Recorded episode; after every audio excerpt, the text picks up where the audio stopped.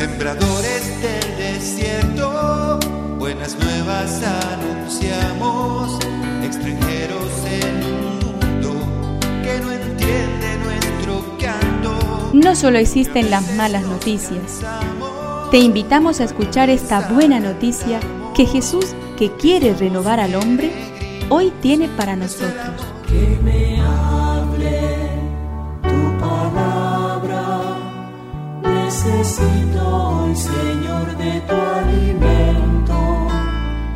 Hoy en todo el mundo se escuchará esta palabra.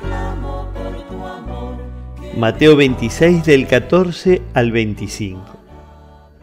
Uno de los doce, llamado Judas Iscariote, fue a ver a los sumos sacerdotes y les dijo, ¿cuánto me darán si se los entrego? Y resolvieron darle treinta monedas de plata. Desde ese momento, Judas buscaba una ocasión favorable para entregarlo.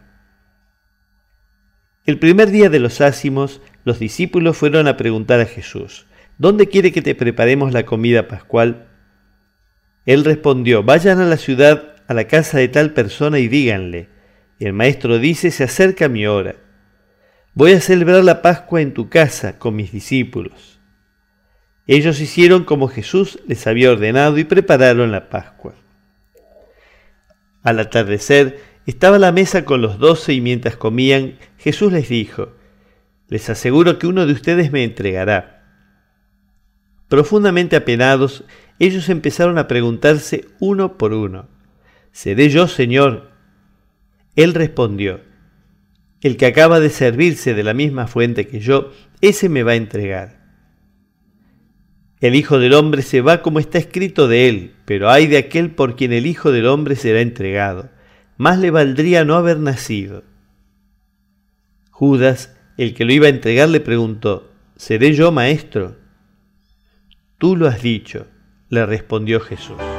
Que me aliente tu espíritu. Necesito que me llenes de valor. Judas ha quedado en la tradición cristiana como símbolo del discípulo traidor.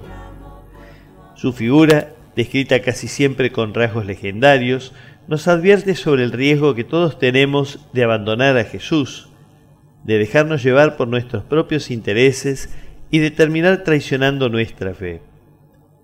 En vísperas ya del trido pascual, vamos a pensar en nuestra fidelidad a Jesús.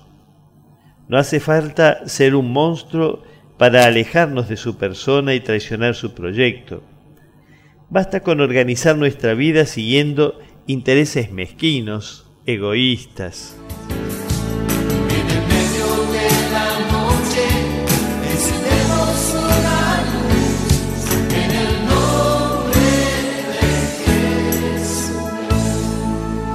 Es una contribución de la parroquia catedral para este tiempo en que Dios quiere renovar a su pueblo.